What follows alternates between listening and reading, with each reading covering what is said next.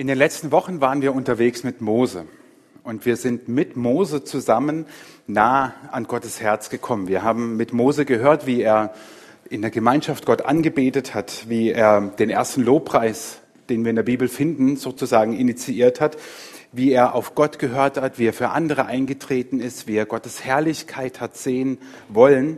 Und heute, zum Abschluss dieser Predigtreihe nah an Gottes Herz, habe ich eine besondere Botschaft für dich.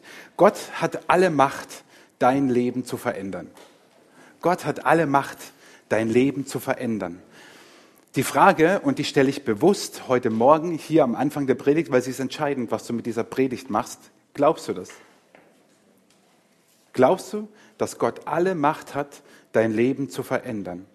Und zwar dein Leben, nicht die Umstände, nicht deine Mitmenschen, nicht das andere, die anderen, sondern dich, dein Leben. Gott hat alle Macht, dein Leben zu verändern. Und behalte es im Hinterkopf, weil es ist entscheidend darüber, was du mit dem machst, was wir hören und worin wir jetzt äh, einsteigen. Ein letztes Mal uns mit Mose auf den Weg machen und zwar auf einen ganz, ganz besonderen Weg.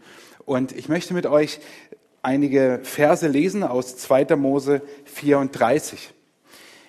Mose war 40 Tage auf dem Berg bei Gott. Ich komme gleich nochmal darauf zurück, was da so war. 40 Tage war er bei Gott. Und ich möchte mit euch den Abschnitt lesen, wo er in 2. Mose 34, ab Vers 29, wo er sich sozusagen wieder auf den Rückweg macht ähm, zum Volk.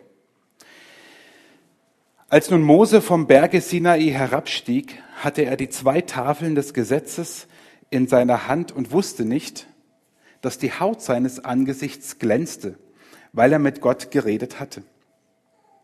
Als aber Aaron und ganz Israel sahen, dass die Haut seines Angesichts glänzte, fürchteten sie sich, ihm zu nahen. Da rief sie Mose und sie wandten sich wieder zu ihm, Aaron und alle Obersten der Gemeinde, und er redete mit ihnen.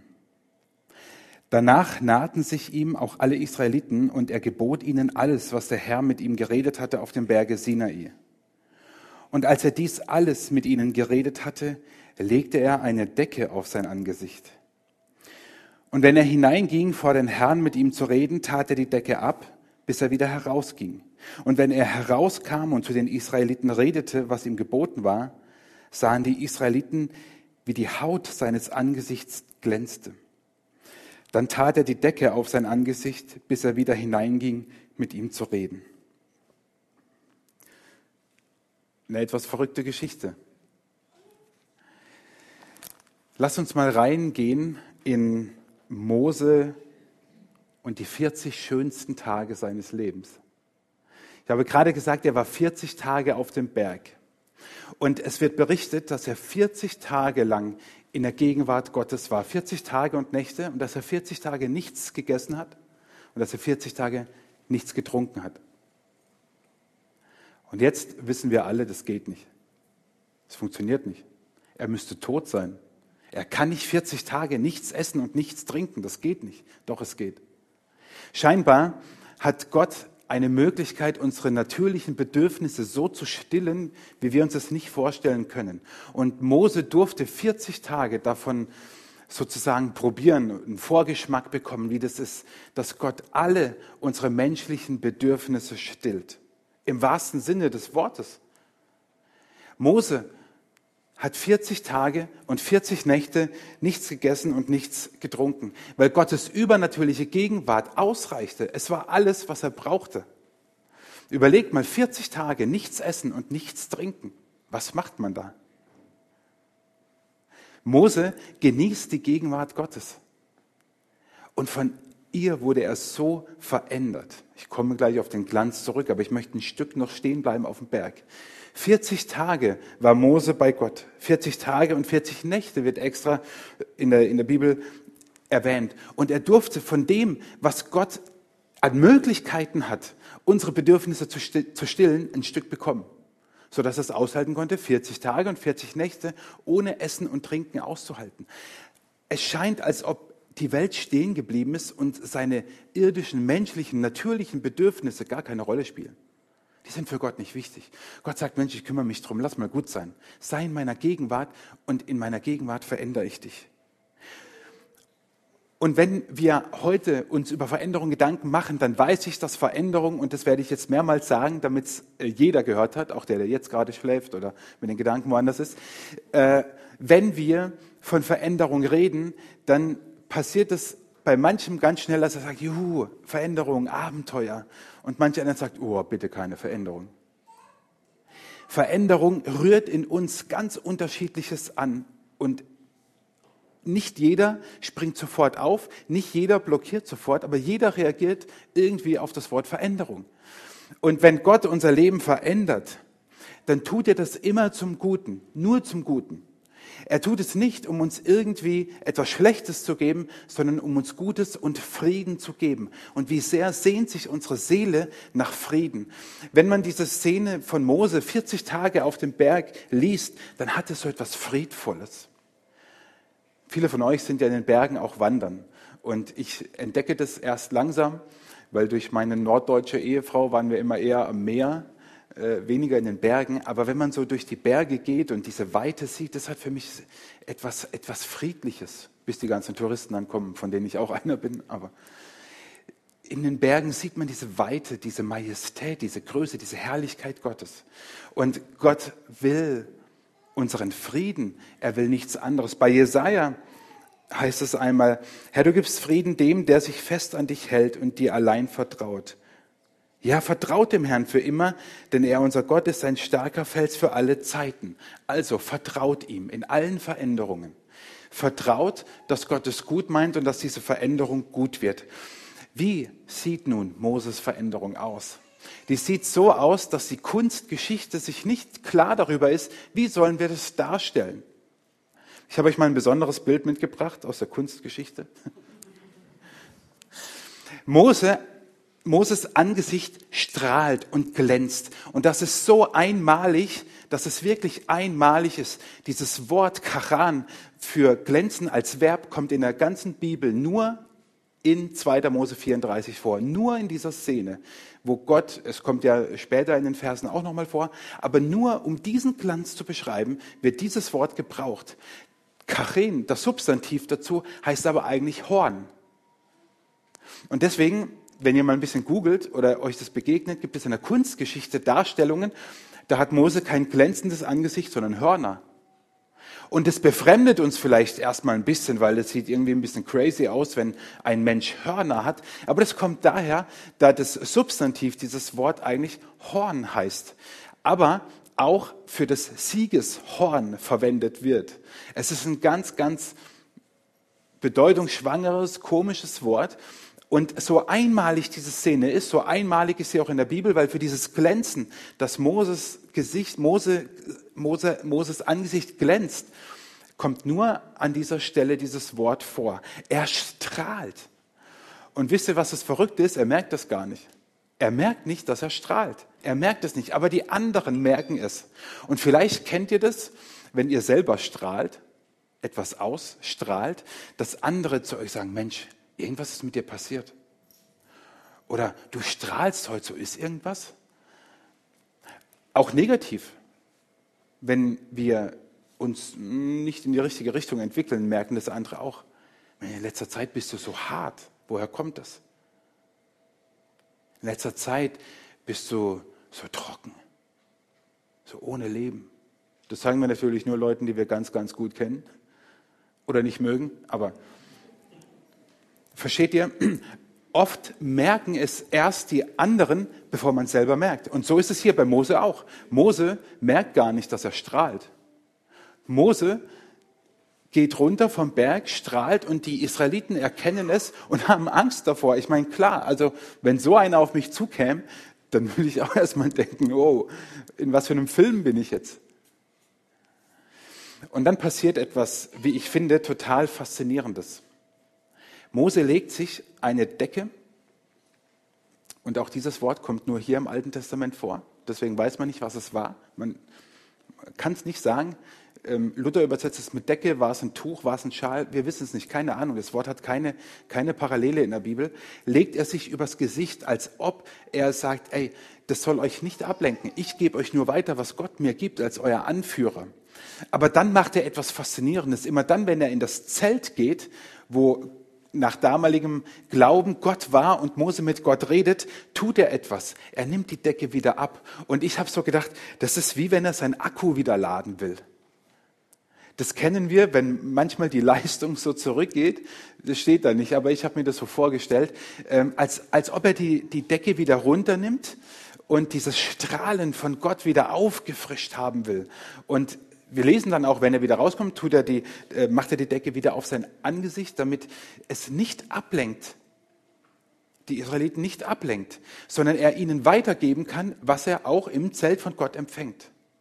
Ich finde das eine enorm faszinierende Geschichte, total crazy, total verrückt, die wir mit menschlichem Ermessen nicht erklären können. Aber Gott gebraucht auf ganz besondere Weise eine Veränderung bei Mose, um sein Volk weiterzuführen. Aber wozu braucht es Veränderung? Bevor ich versuche, diese Geschichte auf uns zu übertragen, frage ich dich das und du kannst es dich selber fragen. Warum? Warum muss ich mich überhaupt verändern? Bin ich nicht gut so, wie ich bin? Ich höre doch immer, Gott liebt dich. Du kannst zu Gott kommen, wie du bist. Du bist wunderbar.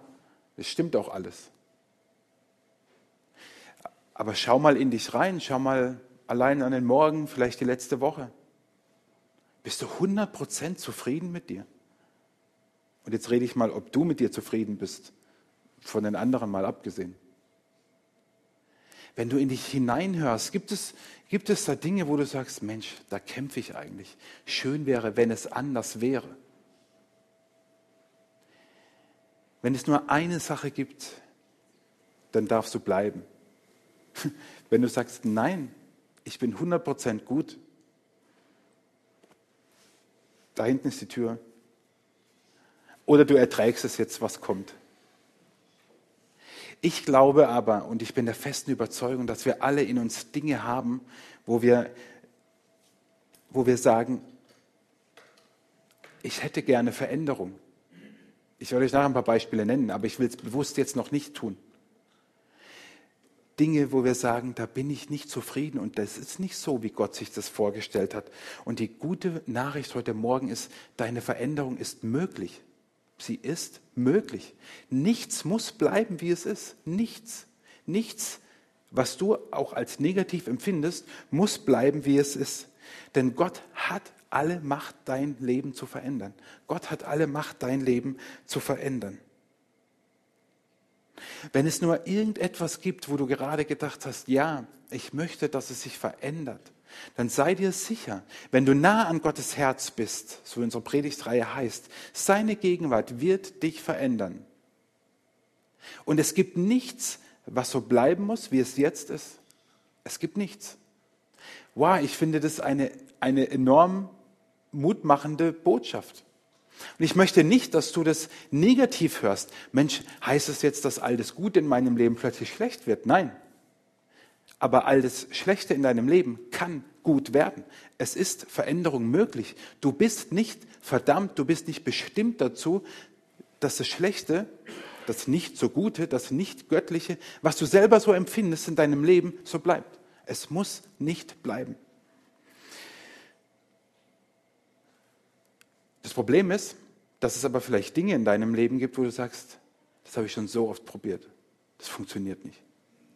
Ich möchte dir zwei Blickwechsel heute Morgen anbieten. Der erste Blickwechsel ist, dass Gott verändert, nicht du.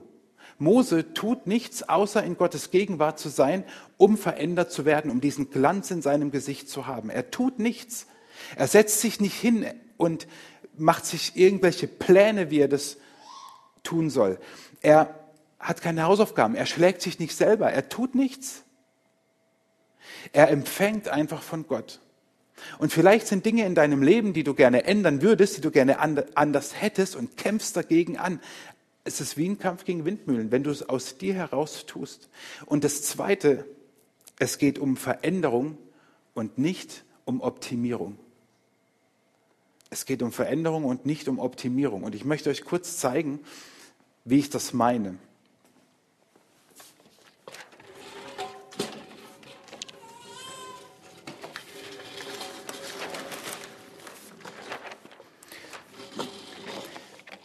Unser innerer Mensch besteht aus Werten, aus unseren Haltungen und aus unseren Handlungen. Unsere Werte sind unsere Grundüberzeugung. Das ist das, wo wir sagen, das macht unser Wesen aus. Und darüber reden wir heute Morgen nicht. Denn wenn eine Änderung der Werte eintritt, dann würde ich es religiös deuten und sagen, das ist die Bekehrung. Dort, wo die Werte unseres Lebens ein für alle Mal verändert werden, geschieht Bekehrung. Darum geht es heute Morgen nicht. Unsere Haltungen ist das, wie wir mit unseren Werten umgehen. Welche Haltung, welche Einstellung habe ich zu alltäglichen Dingen, zur Politik, zu meinen Mitmenschen, zu meiner Gemeinde, zu meinen Vorgesetzten? Welche Haltung habe ich zu dem, was gesellschaftspolitisch gerade dran ist? Welche Haltung habe ich zu Themen, die vielleicht auch knifflig sind? welche Haltung habe ich den ganzen Tag? Mit welcher Haltung und Einstellung gehe ich an Dinge heran? Und wenn es hier eine Änderung gibt, dann reden wir von Veränderung.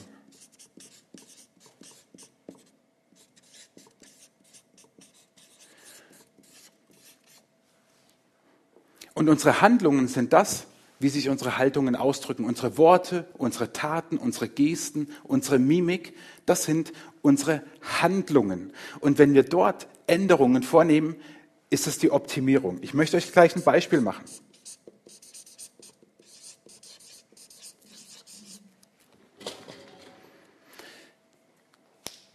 Es gibt Menschen, das ist das einfachste Beispiel, weil wir alle mit Menschen zu tun haben. Es sei denn, wir leben in einer Höhle, aber das tut meines Wissens keiner von euch.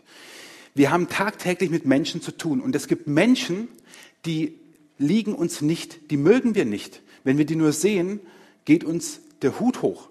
Ja? Wir nennen sie innerlich Idioten, Vollpfosten und anderes sage ich jetzt nicht. Ich habe solche Menschen. Also ich sehe jetzt manche lächeln, das zeigt mir, ihr habt sie auch. Wenn du sie nicht hast, dann ist das Beispiel jetzt nichts für dich, aber ich glaube, du hast sie auch. Es gibt Menschen, die mögen wir einfach nicht. Und das stelle ich jetzt einfach mal so hin. Jetzt können wir unsere Handlungen optimieren. Und wir können einfach versuchen, diesen Menschen freundlich zu begegnen und ihnen nicht gleich sagen, wie blöd wir sie finden, sondern sagen, Mensch, Marc, deine Brille ist echt. Ach, vergiss es. Versteht ihr? Das bringt nichts. Also, das ist jetzt ein Kontrabeispiel. Ich mag, mag total. Das ist Optimierung unserer Handlungen. Und wir merken, das führt nicht zum Ziel. Wenn Mark jetzt aber jemand wäre, der für mich so ein Vollpfosten wäre, dann muss ich an meiner Haltung ihm gegenüber und meiner Einstellung ihm gegenüber arbeiten und sagen, wie kann ich mich verhalten, um ihm freundlich und wohlgesonnen gegenüberzutreten und zwar mit meinem Herzen und nicht mit meiner Handlung, wo ich ihm oberflächlich sage, Mensch, schöne Brille, schöne Schuhe und keine Ahnung. Und merkt ihr jetzt, was es heißt, verändert zu werden? Merkt ihr jetzt, wie tief das eigentlich geht? Merkt ihr jetzt, dass wir nicht über irgendeinen Spaß reden, sondern über etwas, was unsere Haltung angeht, unsere Einstellung zu Dingen, die will Gott verändern. Wenn du heute Morgen hier bist und noch nicht ähm, zu Jesus gesagt hast, du soll der Herr, sollst der Herr meines Lebens sein und niemand anderes, dann ist dieser Punkt für dich dran. Die Bekehrung zu Jesus, die Umkehr, eine komplette Änderung der Werte. Aber wir reden heute Morgen nicht über irgendwelche kleinen oberflächlichen Dinge. Ich sage euch, es geht gleich noch tiefer. Da ist man einmal eine Woche in Holland und dann kommt sowas aber raus. Wir reden heute nicht über oberflächliche Dinge. Wir reden heute hierüber, über unsere Haltung und über unsere Einstellung und wie Gott diese verändert. Veränderung geht tiefer, weil Gott dich liebt, weil Gott nicht will, dass du nur an der Oberfläche herumkratzt. Veränderung geht deswegen tief, weil Gott dich liebt, nicht weil er dich irgendwie knechten will, sondern weil er dich liebt. Und jetzt nenne ich euch mal ein paar Beispiele, vielleicht sind sie euch gekommen, wo eine Haltung von euch geändert werden muss, wo, wo, wo eine Einstellung, eine Haltung sich verändern muss. Wie sieht es aus mit deiner Haltung deinen Arbeitskollegen gegenüber, deinem Chef, der vielleicht Dinge oft nicht richtig macht? Wie sieht es aus mit deinem Herzen und deiner Haltung gegenüber deinem Ehepartner, Ehepartnerin, Kindern und Eltern? Ist da irgendwo Rebellion? Unverständnis? Minderwert? Wie sieht es aus mit deiner Haltung, deinem Herzen gegenüber der Gemeinde, gegenüber der Gemeindeleitung? Wie sieht es aus mit deinen Worten, wie du anderen Menschen gegenüber trittst? Sind sie hart und verurteilend und verletzend? Oder verbinden sie und bauen sie auf? Merkt ihr, wie tief Veränderung geht? Veränderung ist ein langer Prozess. Also kann ein langer Prozess sein. Und ich habe mir gedacht, diese Predigt, ich kann hier oben stehen bleiben, aber das bringt uns allen nichts. Hier, an der Stelle, an unseren Handlungen, einfach ein bisschen netter miteinander umgehen. Bringt uns aber nichts. Wir müssen hier ran, um unser Herz verändern zu lassen. Ich möchte euch ein Beispiel machen. Als ich siebte, achte Klasse war, gab es ja damals zumindest noch, ich weiß gar nicht, wie es heute ist in dem Alter, also, ich, also an normalen Schulen, ich bin ja in der Gemeinschaftsschule, damals gab es für Verhalten noch Noten. Und ich habe damals äh, in Verhalten eine 3 gehabt, also befriedigend. Mein Verhalten war aber eher mangelhaft. Nur gab es das nicht als Note. Meines Wissens war befriedigend echt schon Ende der Fahnenstange. Das hat nur noch mein Kumpel geschafft, sonst keiner in der Klasse. Damals waren wir stolz darauf. Heute weiß ich, das war gar nicht gut. Und es war, ich war typisch der rebellierende kleine junge Kerl. Und es war ein langer Prozess, in dem Gott mich verändert hat. Ein langer Prozess. Und ein ganz entscheidender Faktor war dabei damals das Christabel in Dresden. Ein großes christliches Jugendevent. Und das veränderte mich so nachhaltig in dieser Zeit, dass mein Rallye-Lehrer, der mich aber schon zwei Jahre erlebt hat, gesagt hat, seit diesem Event bist du anders. Und es hing damit zusammen, dass ich Gott gesagt habe, verändere mich. Ich merke selber, dass das, was ich tue und wie ich bin, nicht passt. Und ich weiß heute noch, ich bin dann in dieser Phase in Schweden als Jugendlicher auf Jugendfreizeit gewesen und dort gab es DIN A4 Elch-Postkarten. Totaler Quatsch. Ich habe diese Größe gebraucht, um meinen Eltern eine Karte aus Schweden zu schreiben und mich für alles zu entschuldigen. Das hätte auf eine normale Postkarte gar nicht gepasst. Jetzt weiß ich, warum es in Schweden DIN A4 Elch-Postkarten gibt. Dieser Prozess, im, im Rückblick, klar sehe ich ihn anders, aber der war lange. Aber ich habe gemerkt, ich muss mich ändern. Ich kann nicht die Umstände ändern. Ich habe gesagt, Gott, ändere du mich. Nicht meine Umstände, nicht meine Eltern, nicht meine, meine Mitschüler, nicht die Lehrer. Ändere mich. Und jetzt denkst du vielleicht, okay, siebte, achte Klasse. Der Herr Pfarrer, der ist schon über 30. Äh, ist ein bisschen lange her. Ja, ich kann es euch auch ganz aktuell machen. Wie ist es, wenn man eine Gemeinde leitet und es nicht immer so einfach ist? Dann kann man ganz schnell anfangen zu sagen, boah, wenn die nicht so wären, wenn das nicht so wäre, wenn das besser klappen würde. Und ich habe im letzten Dreivierteljahr einen Prozess angefangen, wo ich mich, glaube ich, selber hinterfrage wie noch nie in meinem Leben. Und wo ich auch mit einem Coach zusammen sage, ich will mich verändern. Ich kann nicht andere und anderes verändern. Das geht nicht. Und das kannst du auch nicht. Und das ist meine Botschaft heute Morgen an dich. Gott hat alle Macht, dein Leben zu verändern alle Macht, dein Leben zu verändern. Und das ist meine Haltung und meine Einstellung zu den Dingen, wie ich mich verhalte, auch wie ich auf manches reagiere oder überhaupt an mich ranlasse. Gottes Aufgabe ist nicht, die anderen und das andere zu verändern, sondern er hat alle Macht, dein Leben zu verändern. Und ich möchte zum Schluss kommen und nochmal einen Vers lesen, den ersten aus diesem Abschnitt. Als nun Mose vom Berg Sinai herabstieg, hatte er die zwei Tafeln des Gesetzes in seiner Hand und wusste nicht, dass die Haut seines Angesichts glänzte, weil er mit Gott geredet hatte. Wann beginnt die Veränderung? Die Veränderung beginnt beim Hinabsteigen. Und das möchte ich dir mitgeben, und zwar in zwei Richtungen. Hinabsteigen heißt Bewegung. Gott wird dir nicht eine Veränderung deines Herzens geben, wenn du auf dem Sofa sitzt und sagst, veränder mich und dann gehe ich los. Sondern das geschieht im Gehen, dort, wo du dich den Sachen stellst, dort, wo Dinge, die du dir jetzt vielleicht gedacht hast, wo du Veränderung brauchst, wo du sie angehst. Im Gehen wird Gott dir Veränderung schenken. Und hinabgehen heißt auch in die Tiefe gehen. Und ich habe vorhin gesagt, es wird noch tiefer. Ja, jetzt. Veränderung kann schmerzhaft sein. Ich sage heute Morgen nicht, dieser Weg wird ein leichter sein. Ich sage eher, dieser Weg wird kein leichter sein. Ich sage heute nicht, das tut nicht weh. Veränderung kann wehtun. Ganz sicher. Aber es ist das Beste, was wir tun können, weil Gott derjenige ist, der die Veränderung in uns bewirkt.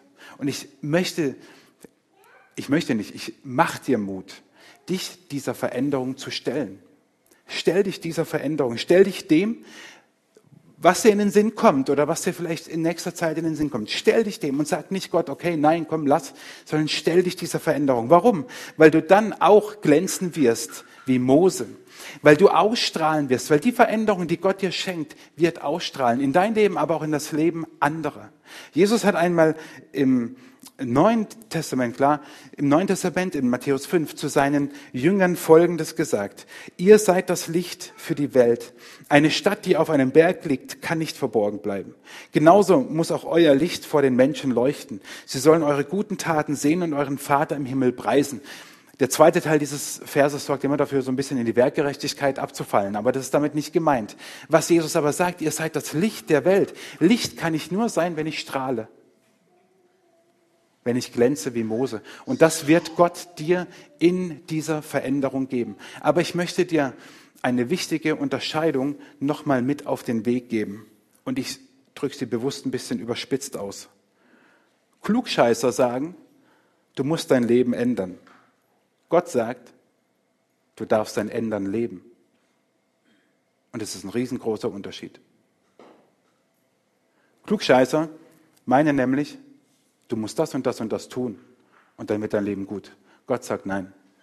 Gott sagt, ich möchte dein Herz verändern und das darfst du leben und du darfst leben. Du musst nicht dein Leben ändern, sondern ich schenke dir Veränderung und du darfst dieses andere leben. Das ist eine wahnsinnig große Zusage. Ich möchte, bevor wir gleich zusammen beten, möchte ich euch noch einen letzten Vers mitgeben, weil ich euch herausfordern will. Geht diese Veränderung an, was immer dir in den Sinn gekommen ist. Geh diese Veränderung an. Such dir Menschen, die du brauchst, damit du sie gehen kannst. Frag Gott, was ist dran? Welche, welche Schritte sind dran? Frag ihn, er wird es dir sagen. Und ich möchte dir mit auf den Weg geben, fürchte dich nicht. Jesaja 41. Fürchte dich nicht, sagt Gott, ich stehe dir bei. Hab keine Angst, ich bin dein Gott, ich mach dich stark, ich helfe dir, ich schütze dich mit meiner siegreichen Hand. Das nimm mit in diesen Prozess des Veränderns. Lass dein Herz von Gott verändert werden. Du musst nicht dein Leben ändern, aber du darfst dein Ändern leben. Und ich möchte mit euch zum Schluss äh, zusammen ein Gebet sprechen. Ähm, und dieses Gebet wollen wir bewusst zusammen sprechen, wenn du sprechen möchtest. Du musst es nicht mitsprechen. Aber ich möchte dir die Möglichkeit geben, jetzt auch im Gebet ist auch, ihr seht es, so ein Moment, wo wir still sind und wo du Gott dann ganz persönlich das sagen kannst, was du verändert haben möchtest. Wir haben nachher, Marc hat es ja gesagt, Taufen. Und ähm, eine Taufe ist ja so ein ganz markanter Punkt im Leben. Und wir haben Taufen allesamt von Menschen, die sich daran erinnern werden können und sagen können, 22. Juli 2018 ist mein Tauftag.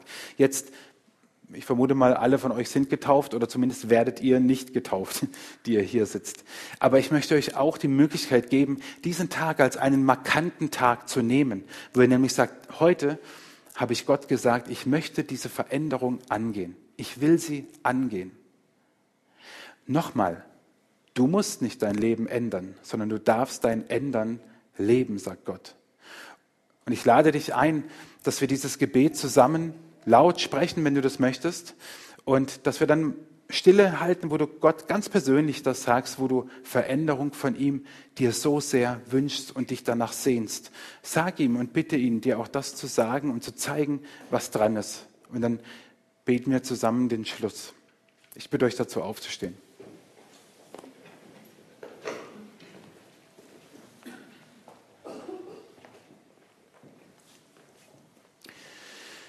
Jesus, ich brauche dich. Ohne dich hat mein Leben keinen Sinn. Du bist für mich gestorben und hast mir Leben mit dir für immer ermöglicht. Bitte verändere mich durch deine Liebe. In der Stille sage ich dir die Bereiche und Haltungen, bei denen ich dich besonders brauche.